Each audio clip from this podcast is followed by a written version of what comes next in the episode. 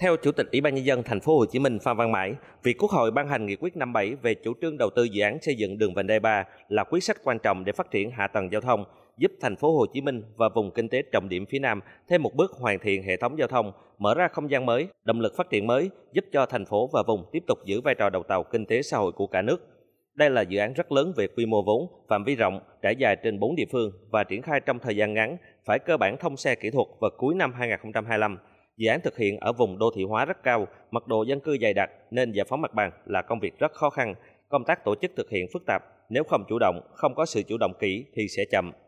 Ông Phan Văn Mãi cho biết, ngay sau khi Quốc hội thông qua, thành phố Hồ Chí Minh đã họp với các địa phương thống nhất quy chế phối hợp thực hiện. Trong tháng 7 năm 2022, chính phủ sẽ ban hành nghị quyết về triển khai nghị quyết 57 của Quốc hội.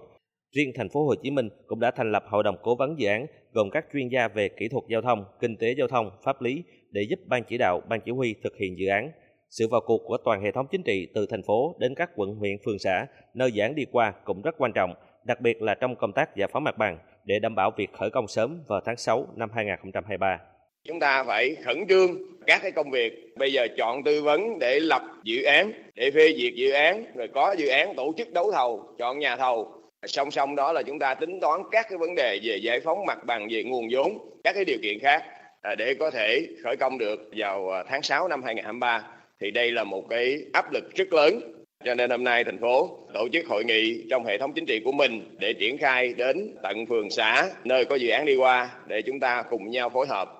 Dự án vành đai 3 thành phố Hồ Chí Minh có tổng chiều dài 76,34 km, đoạn qua thành phố Hồ Chí Minh dài 47,51 km, Đồng Nai 11,26 km, Bình Dương 10,76 km và Long An 6,81 km.